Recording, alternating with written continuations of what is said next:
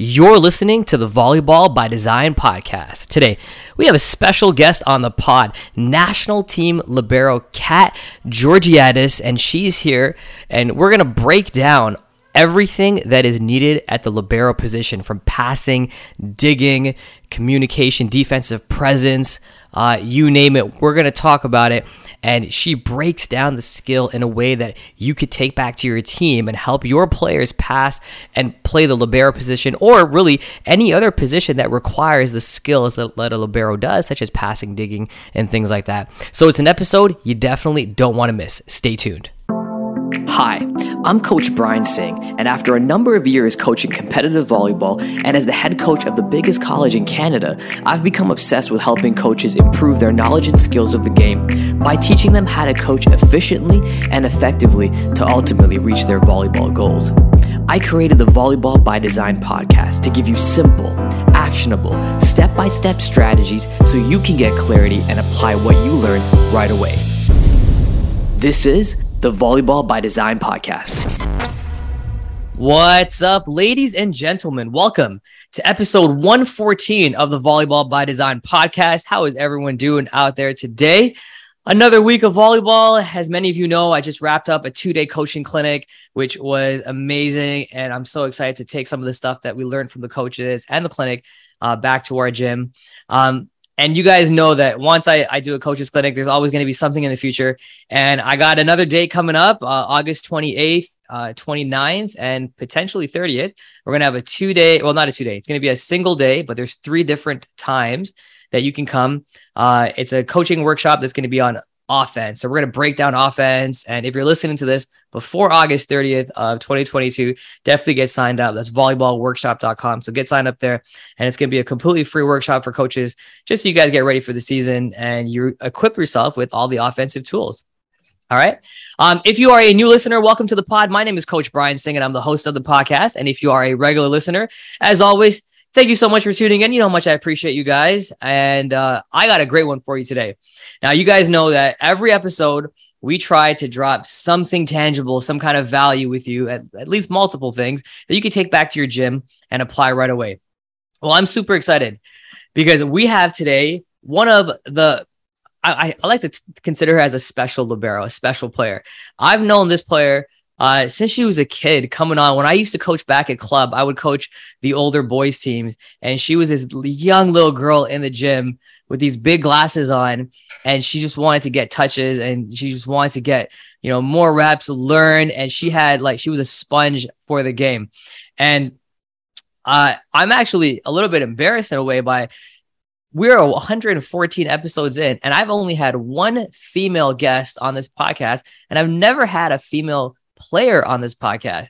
So this is the very first female athlete that we've had on the podcast, and this is the perfect person for it because I I know her story, I know the kind of person she is, and uh, she is gonna drop amazing, amazing things on this podcast. So without further ado, college and national team level libero Cat. Kat, what's going on? Hi. Awesome. Perfect timing. Sorry about that. I'm um, doing well. How are you? I'm all right. You know what? I never asked you. How do you say your last name? Georgiadis. Georgiadis. And and okay, do your first name and last name. I don't want to mess it up. Katerina Georgiadis. Okay, so it is Katerina. Okay. Oh, yeah. I'm sorry. I've called you Kat my entire life. That I had I had no clue that Kat was short for Katerina. Yes, but That's preference crazy. is Kat. I don't think a lot of people know my full name, and that's okay with me. oh, okay. Well, listen, I I can't believe you know what? Actually, I don't want to tell your story. You tell the viewers, you know, like how where did you come from? How did you make your way up to being a national team level libero? Um, good question. Um, I remember just being young and loving the sport and coming into uh Titans gyms and just wanting to learn more and continue to grow. And I always had a dream of making the national team. I just never really knew what that looked like. Um, and going into NCAA too, I thought that that would help me get there. Um, so that was kind of like a mini game plan I made when I was younger. Um, it's kind of just coming to fruition, but like through hard work and sticking to my goals and staying true to that, it's helped me get to where I am today.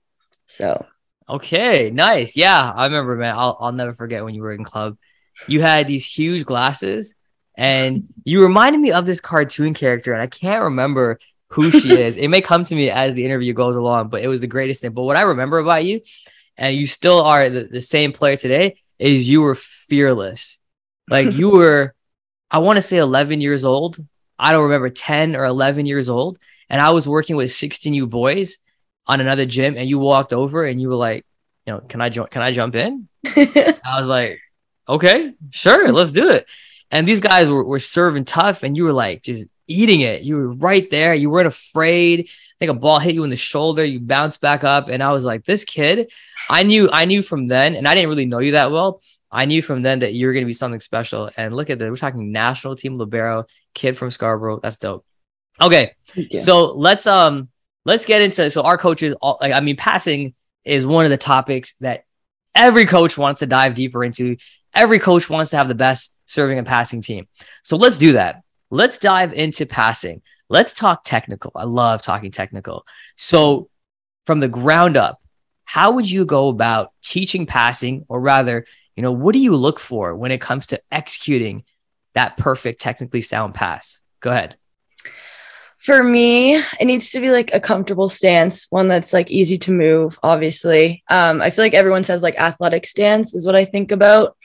Um, and a lot of passing that I'm learning as I get older is a lot of eye work. When I was younger, I thought it was like all platform, which it is. But if you can't pick up the serve quick enough, your body can't can't respond in the right ways. So putting yourself in a comfortable position um, to read the play and be quick is the biggest thing.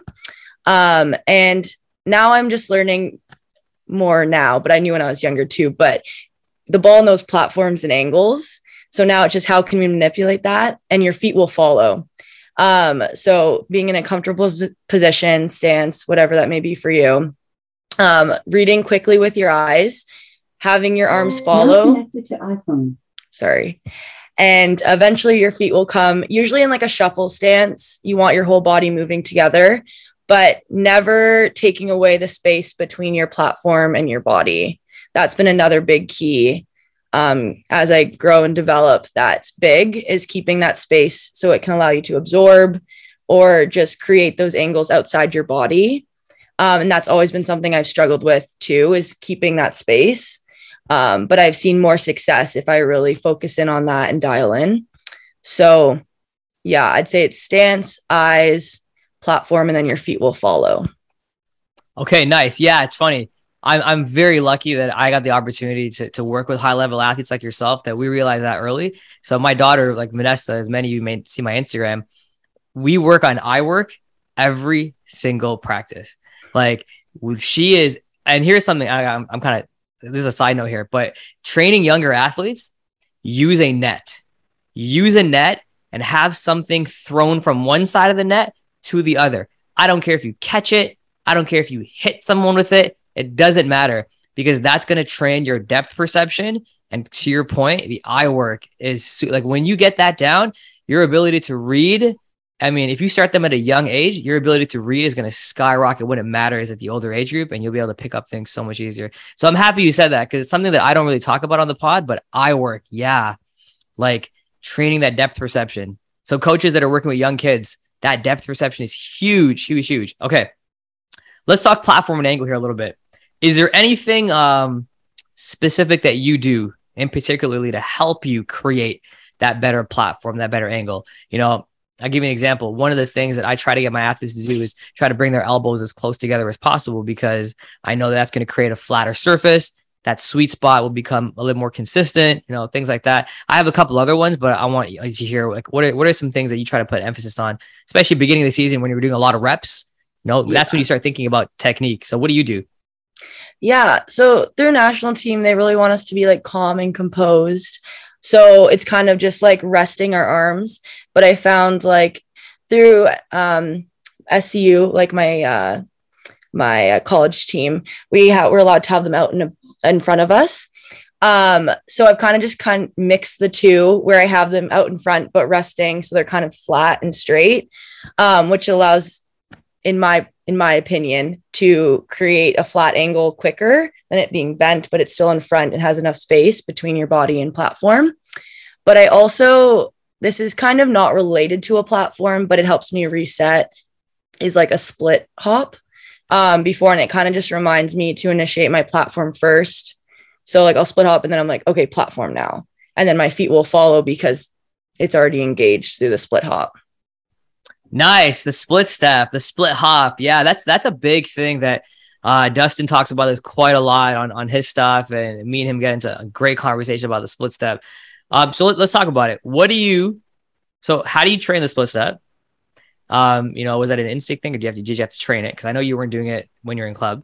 And mm-hmm. then when you do the split step, like when do you do it? How, talk timing. So talk how to train it and then timing. Okay, awesome question.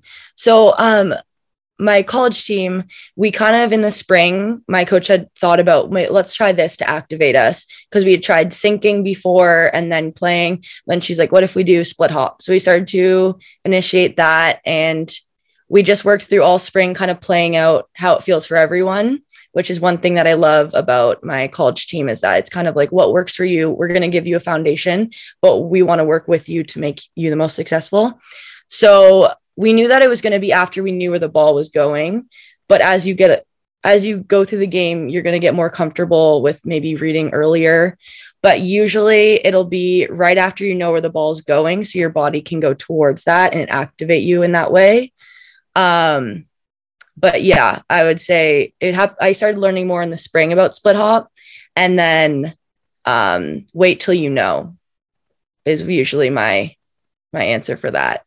What do you mean by wait till you know? Um, split hop when you know the ball, like the direction of the ball. Does that make sense? Okay, so in terms of the split step, is there how do you train it?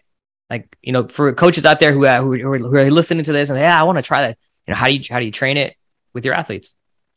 Good question. So at least what we've been doing, it's basically um, we just through a lot of reps, you start to get more comfortable with it. And for me as an athlete, I really needed to be on that and engaged before everything else. And I had to focus more on the execution of the split hop as opposed to the execution of the pass.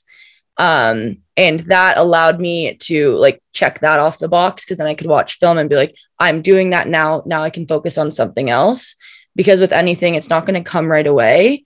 But for me, I found really quick success with it so that's something I wanted to keep.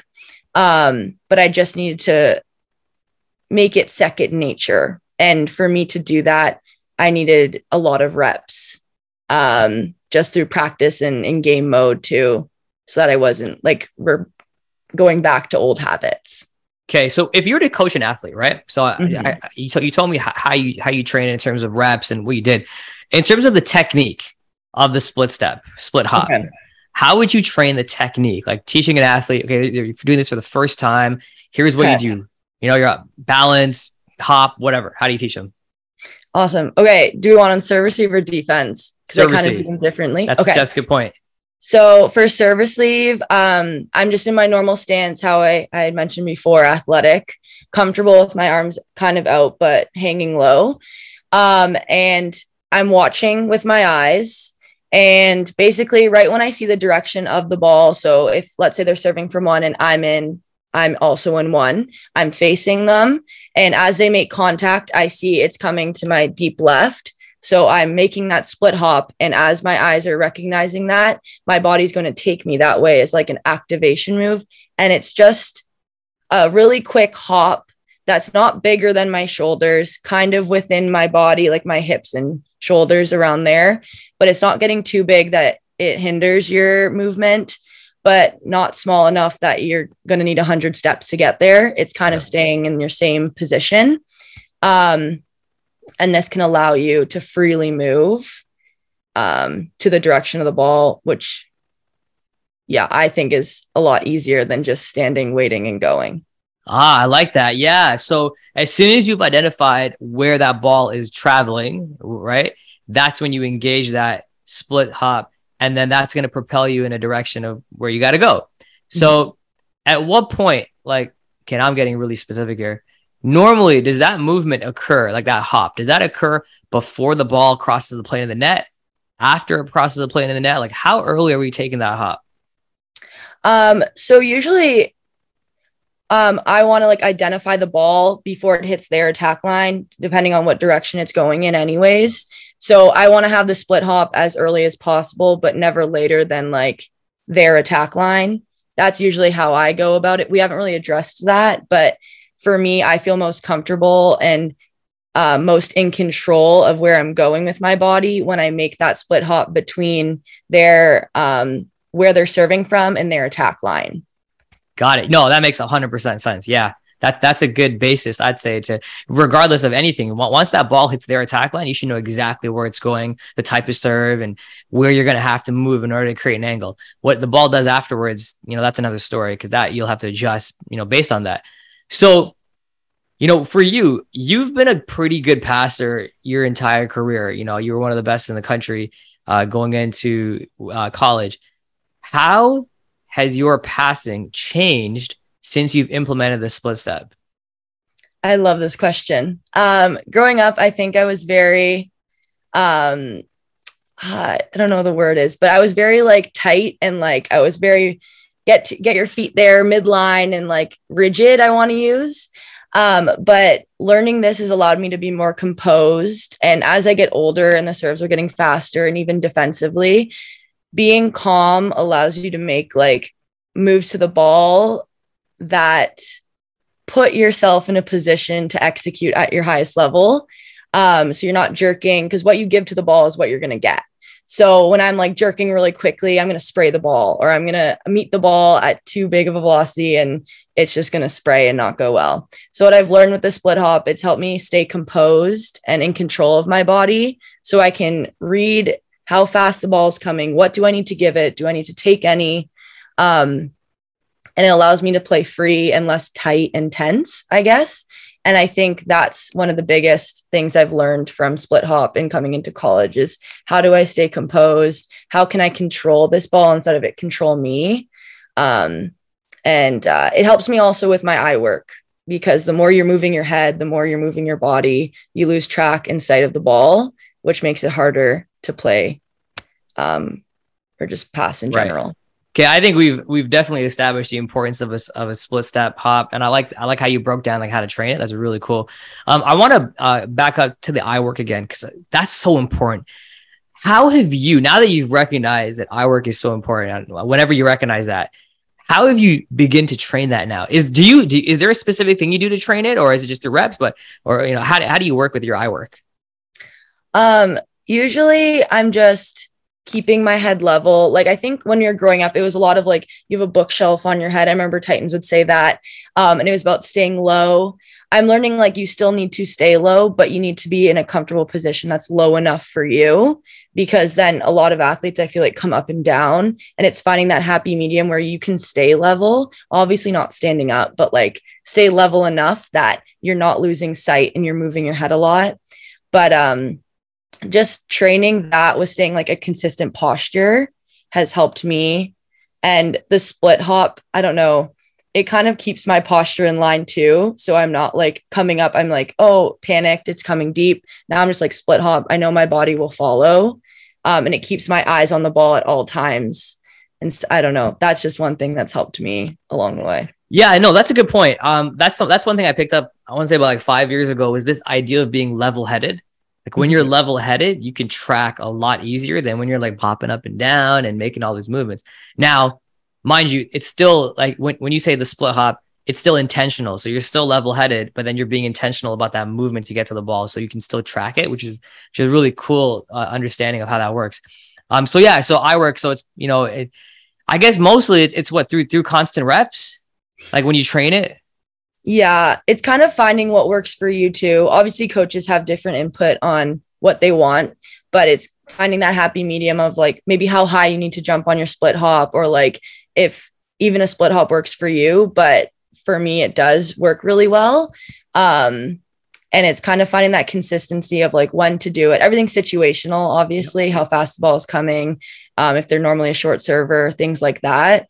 But if you can find something that's consistent, you can go back to, it starts to become just your routine, even if you don't think about it.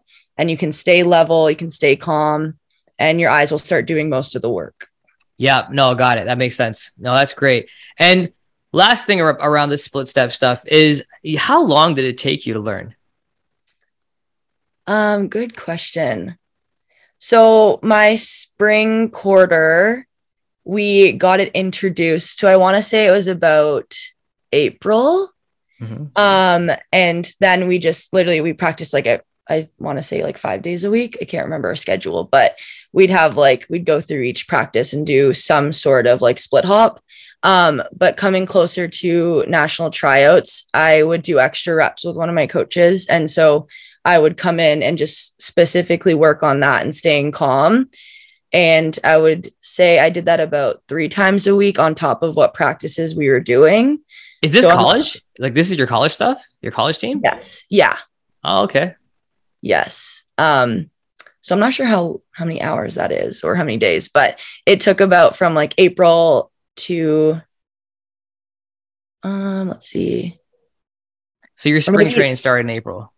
Maybe no, it well it started in February, but I'm trying to think of when they introduced the split hop. Maybe it was February, sorry. And okay. then up until May was when I left for the tryout.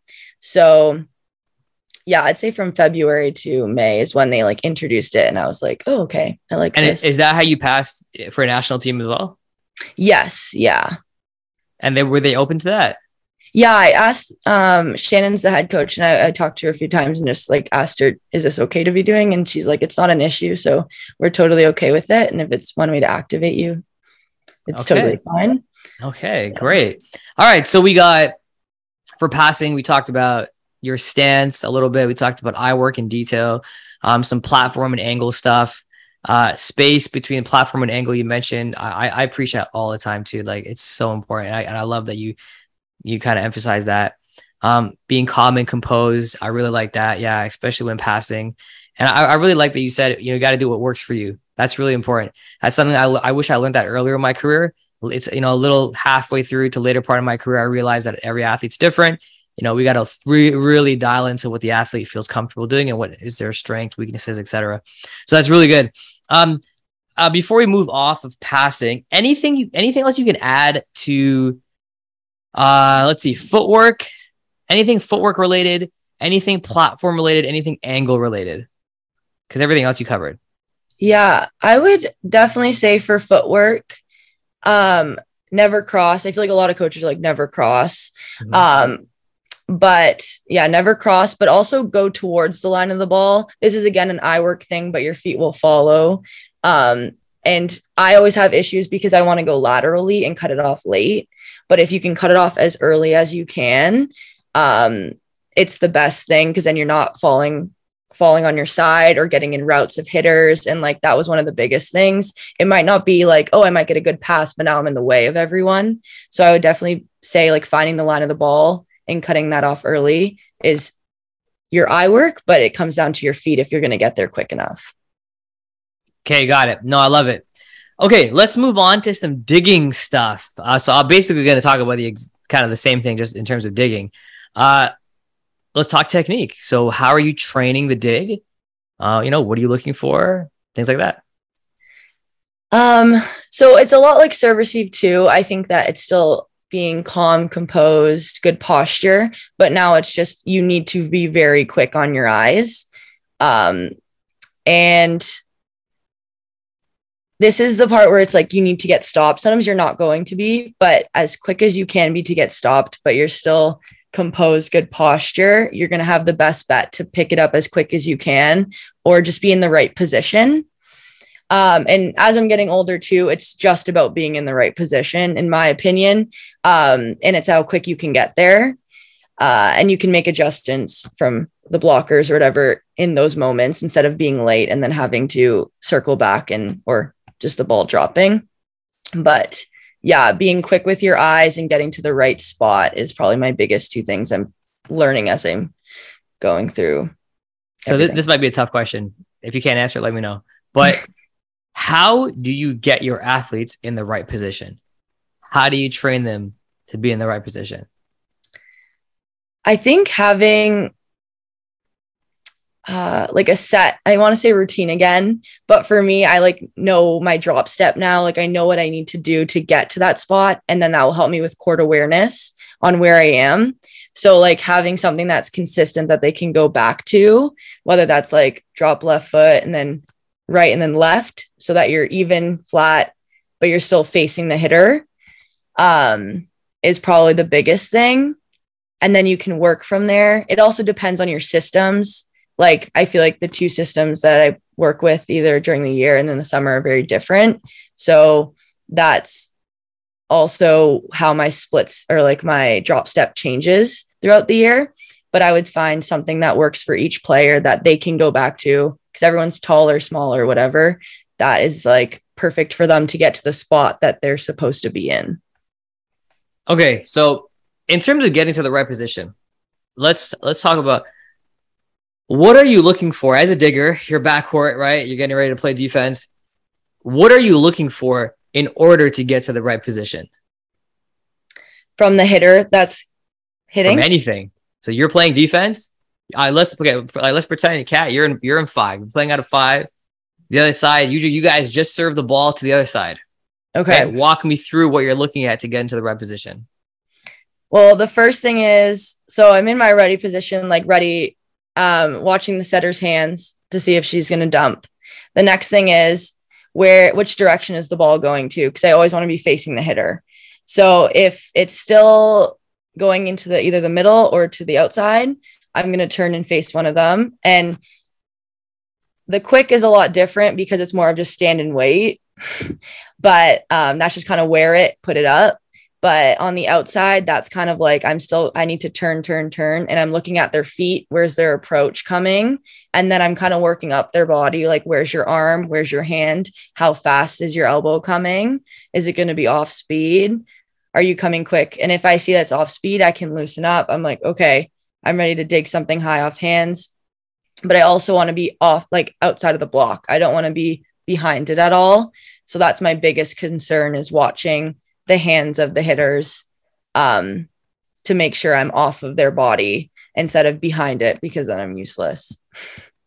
Hold on, what do you mean by off their like off your blocker's body or off your hitter's body? What do you mean by that? The blockers. Ah, the blockers. Okay, so off the blocker's body, looking at that. I really like the way you explain that. You start off with the feet and work your way up. That's a really cool way of describing it because yeah, feet's gonna tell you angle of approach. Then you work on, you know, come bot all the way up to their body. Then then you look at their shoulders, wrists, hand, whatever, uh, eyes, and then the blocker. That's really cool. I like that. We're going all the way up. So do you so you look at the hitter first, then you look at the block? Is that is that what I heard right? Yes, I go hitter, but I'm always working off my block. So, well, technically the blockers are doing the work and then I'm kind of working through that, but I still need to pick up information off the hitter um, so I can be kind of prepared at all times. If that makes sense. Yeah, no, absolutely it does. So then, is there anything you could share uh, in terms of specifics you look for in the hitter to tell you where the ball is going? Are there any giveaways that are very consistent? You know, where well, when a hitter does this, oh, she's gonna tip, or when she does this, oh, she's gonna power tip deep, or when she does this, she's gonna roll. Like, what do you look for it for hitters to give that away? Good question. I feel like people, like a lot of hitters, have their tendencies and like going into a lot of games, especially if you play them back to back or you know that type of hitter, you start to know what their favorite or like what their comfortable shot is. Um, so I guess it's situational in that part, but definitely like the line of approach, people are very consistent on um, in the way that their shoulders end. In my opinion, I feel like I can tell where their intention of putting the ball is. Um, so I, those are my two biggest things is like, can I line up with them? And if I can do that, obviously people play around. If they're beachy, they can do some cut shots, even though they're facing one way. But at least then I'm prepared for their hardest shot um, and can dig that first as my priority and then work from there. But I like yeah, that. Usually. So, what do you mean by shoulders end? like where their shoulders um, end like they're finishing so like ah, i can okay. see them coming up i'm like okay well you could turn but i know i have like let's say someone in one that's their that's their responsibility but like i know i have you because you're facing this way right beautiful i love that so yeah so line of approach first. Absolutely. I like that. And then where their shoulders end. And then after that, then you're looking at wrist manipulation and what they want to do with that. And that's a read.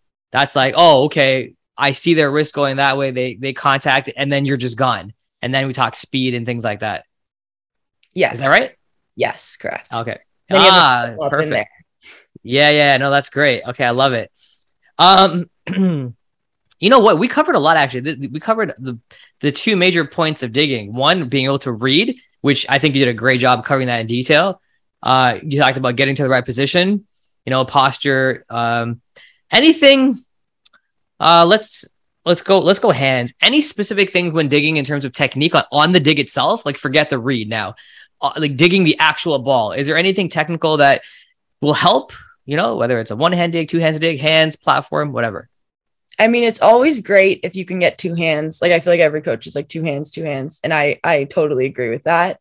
Um, again, going back to what we talked about with serve receive, the split hop is something I rely a lot on for defense and keeping distance because I feel like I have more control. Um, so I still I keep my hands out, maybe a little bit more bent than I would straight on serve receive.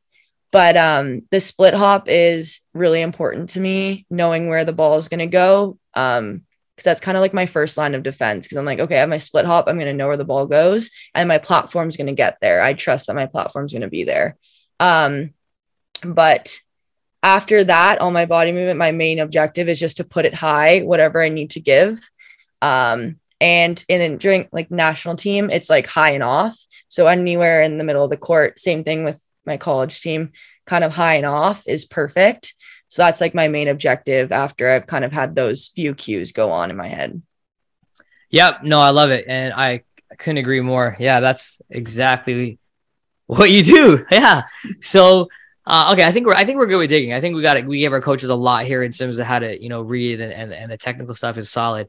Um, let's talk other responsibilities of the libero. And I kind of want to leave this up to you. I, I don't want to guide this question. What are the other responsibilities of the libero? Um, and let's let's just go with that. Yeah, I think it's definitely being like a back row leader. Um, I want to be composed and someone that they can turn to, especially hitters if they're having issues. Like, I want to help you. That's why I'm here. Um, it's just the question of how can I? Do you need me to take more space in a specific area? Um, or do you want me to be louder? Do you need more like vocal input? I can do that. Um, so definitely trying to take advantage of like being a leader back row. And that's so different for everyone else. And like understanding who you're playing with is a big role in that. Um, but that's definitely how I see like another role of like libero is I mean, I can help in the front row, but not that much. Well, mostly vocal, like how can I help you? What do I see? But um, back row is definitely something where you can step up and say, how can I help you as a hitter to do your job in the front row? Right. Okay. What else? What other what other responsibilities are there for the libero? Um, out of system setting. I feel like okay, I should have said yeah. that first. yeah, out, out of system setting. So let's talk about that. Um, yeah, I think definitely being vocal. Like I think that's the biggest thing because I know a lot of hitters are just used to putting it up too. But I'm one of those liberos that's like, I want you to hit. I want you to do everything you can to hit, and I want to help that too. Um, obviously, if it's out of reach completely and you're like chasing something so far down and an outside hitter can take it, then so be it. But um, yeah, that's like another thing is can you take every second ball if the setter takes it um, to get your hitters still relatively maybe not in system, but on some type of route. And then where do where are you pushing this ball? Like where is the ideal set location for this out of system ball coming from the libero? Um, well, it depends too. Like if we're trying to run tempo or like, do you want to just like high and out of system? Both. Just give me both. Um, so right side, it's usually for a national team, it's kind of like inside and like on. And same thing for outside, like inside and on. On like on what? On the net. Yeah. So you're kind so you're pushing the ball. You're not pushing it off the net. You're pushing it relatively close to the top of the tape. Yeah, but not too tight. That it's like I think it's yeah. about oof, like two feet. I could be wrong about yeah. that, but usually I'm like two feet. You want a little bit of room so they're not like on top of the tape. It's like just before it. Um, Yeah, this is actually the difference between the men's and the women's game. The men's game, it's it's closer to the to the top of the tape, Like the right women's game is off. Yeah. Yeah, just a little bit though, because you don't want to get roof. But Yeah.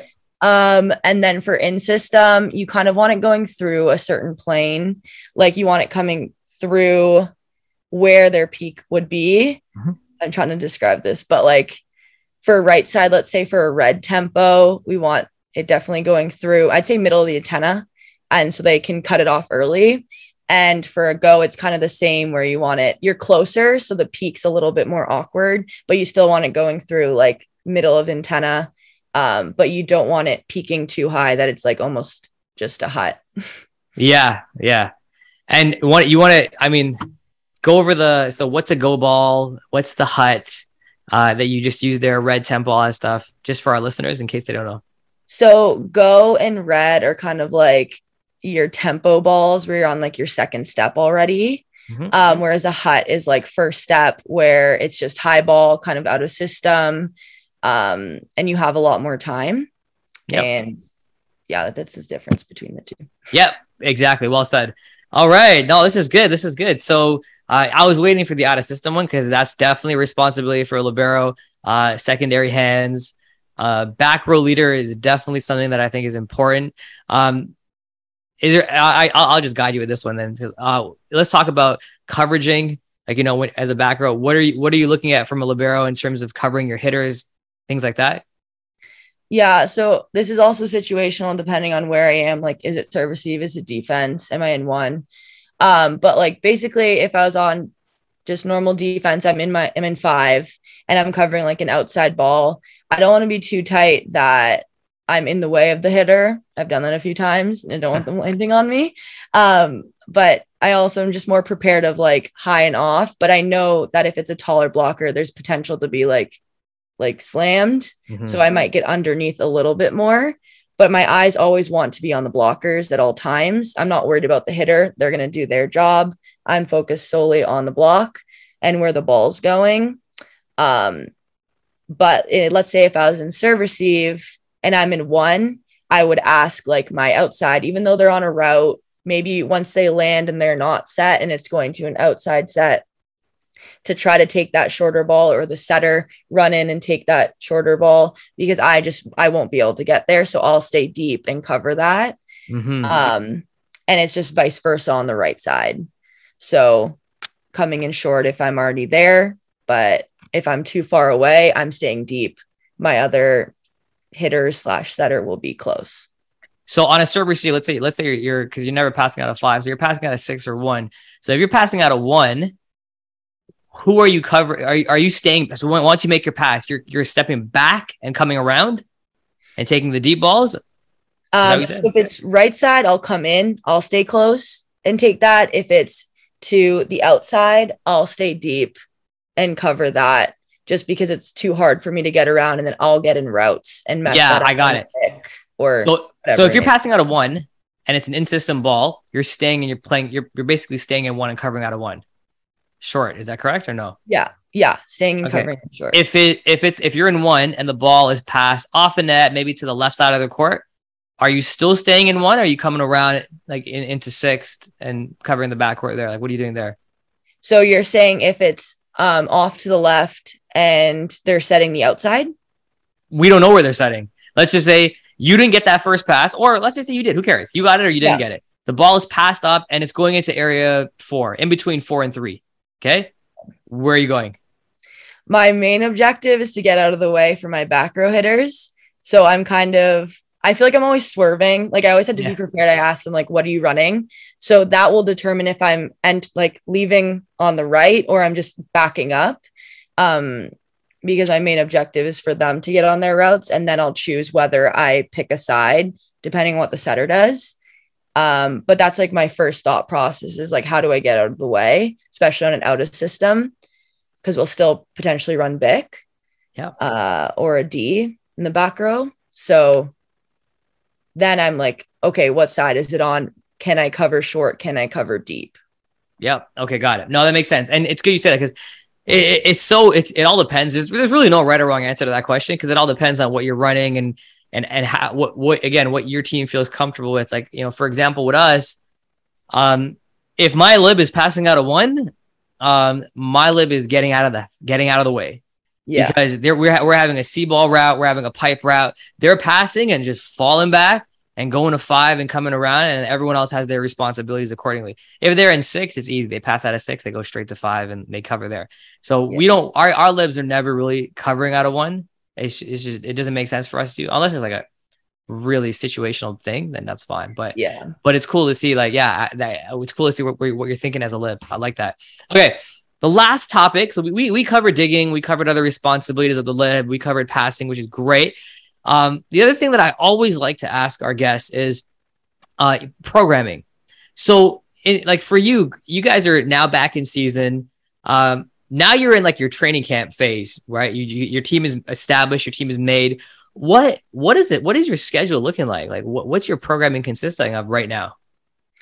Um, so currently we're doing double days and we'll lift um usually like two out of three days, kind of, depending on we have these things called blocks. So that's just how our team functions. And so we usually only have like two double days and then one single like practice day um in that block, if that makes sense. of, Okay, like, walk me days. through a, a week then, like Monday, Monday to Sunday.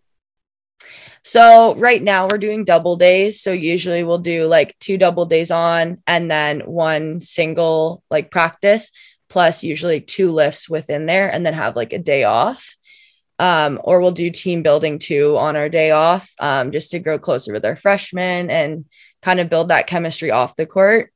Um, and like then that. we'll basically continue that and then do another like two double days in a row and then like one single um, with along with like two lifts as well. Oh, okay. So you're, you're going like so five days a week in theory. You got three practices. Two of those three practices are two a days, and then you have two lifts.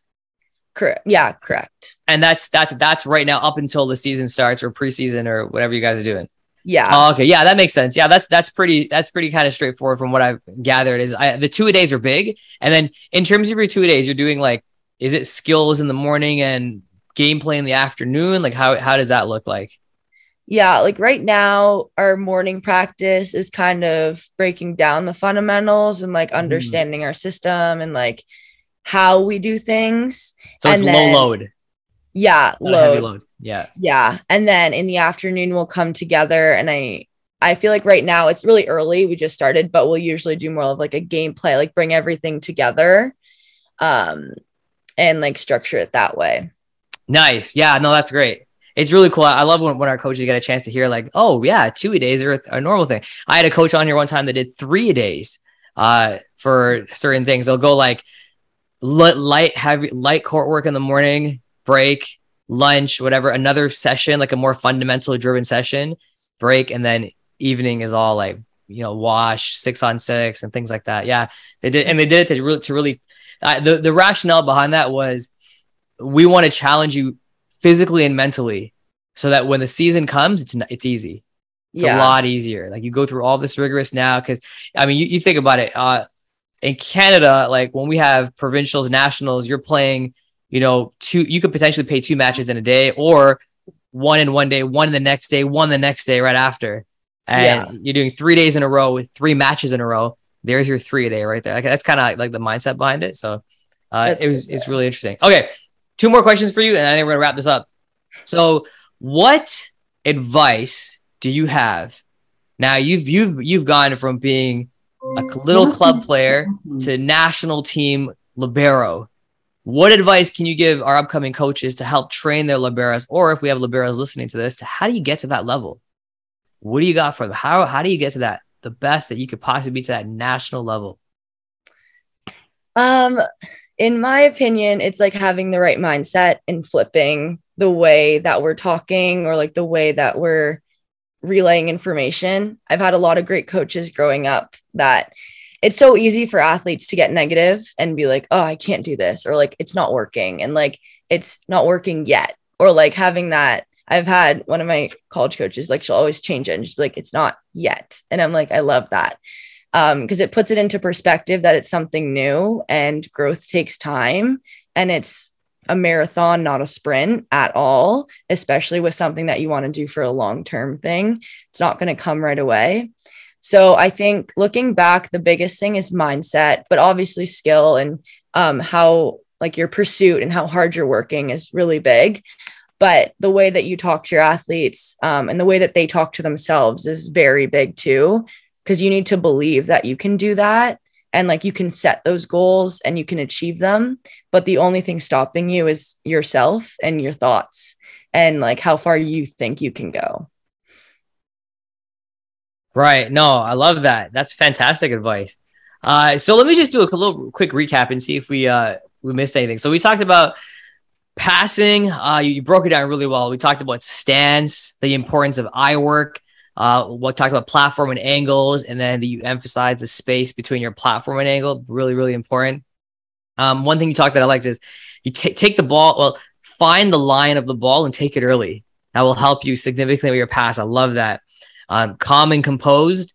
Uh, we talked a lot about the split hop, as you call it, understanding when to do it right when you figured out where that ball, the direction of that ball early. Split hop gives you that momentum to, you know, to push in that direction. And you also got to find out what works for you. I really like that. You talked about every athlete's different. You got to find out what works for you. And that was really cool. Um, and digging, relatively similar in terms of, you know, composed, good posture. Uh, you talked about the importance of being in the right position um, and I really like that. So the first thing you look at is the setter's hands, right? Protect those dumps. Once the setter releases, you, you know where, where the ball is going. Now we're focused on the hitter. And uh, you're looking at you're looking from the down down up. So looking at the feet first, all the way up. So what the hitter is going to be doing with their shoulders and hands, um, which is really cool. And one that you mentioned too, I, I didn't touch on is hitters have tendencies. Absolutely, hitters have tendencies. Now, if you're a high level player and have access to film, then there's no reason why you shouldn't be pre- be prepared before a match. And I always tell even my club players, you play these teams over and over again. You see them once during at least once in the regular pool play tournament style. And then when you get them to provincials, you're going to see them again. No one's going to change their serve drastically from when you see them in the in, in regular tournaments to provincials. It's not going to happen. They may get better at their skill, but their tendency is going to be the same. So uh, having uh, that foundation to you know really study film and, and learn how to be there for the best servers in the league will pay dividends and you did a really good job of saying yeah you got to know their tendencies um i like your line of approach so when you're reading on defense line of approach and then where the shoulders end that was really cool i like that um and then in terms of other responsibilities for the libero, you talked about the the back row leaders of the team, which yeah, absolutely, getting to have getting and making sure that you're your teammates back there know you have their back and how can you help and support them so that they can do their job. I really like that. And then obviously out of system stuff is important. Covering is important. And then your final pieces of advice, having that strong mindset. Yeah, super important and being able to communicate effectively with your teammates, man. It's so important. Anything, any final thoughts you want to add to our listeners? Um, I think just like big on communication no matter what role you're in always talking so you're on the same page and i think pursuit is one of the biggest things um because you never know if you can actually get the ball until you actually try. So right. i think those are another two like little things that add up as the sport goes on. Yeah and i can say from watching you play over the last how many years you definitely pursue or at least attempt to pursue a ton of balls. And it's amazing and it does more than just just the effort. Like when your teammates and you can see it when your teammates see that you're you're putting that effort in and you're you're going after it it's just a good reassurance of this is what we're here to do like and it, it boosts your teammates too like that's such an important thing as a libero because you could drive the energy as a libero yes we all get pumped when someone gets a great kill or someone shit slams on a block and we get that but you as a libero can absolutely bring that team energy up by your hustle. And I love the pursuit. Yeah, absolutely. All right. My last question for you before I let you go and ask every single uh, person on this is dead or alive, if you could have dinner with anybody, who would it be and why? Oh, this is a great question. you got to give me a second. Take oh. Dead or alive? Anybody you want to have dinner with and why? Oh, potentially. I think actually, yeah, Jordan Larson. I just I think that she's such a composed volleyball player. Okay. Um, and I think she's just all round amazing. Like I think even her serve receive, like I could pick her. She's not even a libero, and I could like pick her brain about passing and how calm she's been. Um, and yeah, I just think she. I don't know. I don't know much about her. Obviously, I don't know her. Right. But I would love to get to know more about who she like, how she plays, how she does her routines, how she got into volleyball. I don't know.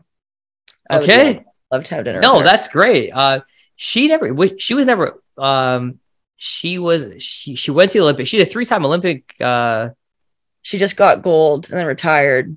she got gold and retired. Okay. Yeah, that's right. She's not that old. Well, I mean, I guess in volleyball, in volleyball years, she might be. She's in her mid thirties, right? So Yeah. Oh, nice. Well, yeah, that's a great person. Absolutely. Yeah. Even just watching her play, I, I you can pick up a lot. So that's Yeah. uh, that's unreal. All right. Well, Kat, thank you so much. I really appreciate you uh, being here. I appreciate you taking the time.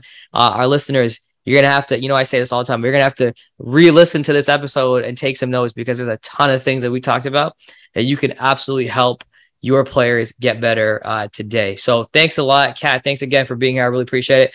And our listeners, we'll see you next week on another episode of the Volleyball by Design podcast. Take care. All right, cue the music. Look, are you at the stage you want to be in your volleyball journey? How would it feel to get clarity on your training and instead of taking months to get better, you could improve in weeks, if not days? When I was a young coach and player, I felt this way all the time. The truth is, after I got some great advice on how to be efficient, my learning curve grew exponentially. Let me show you how to be more efficient and effective in this game. I invite you to check out CoachBtraining.com for more resources that you can use to take your game to the next level. I look forward to helping you reach your volleyball goals.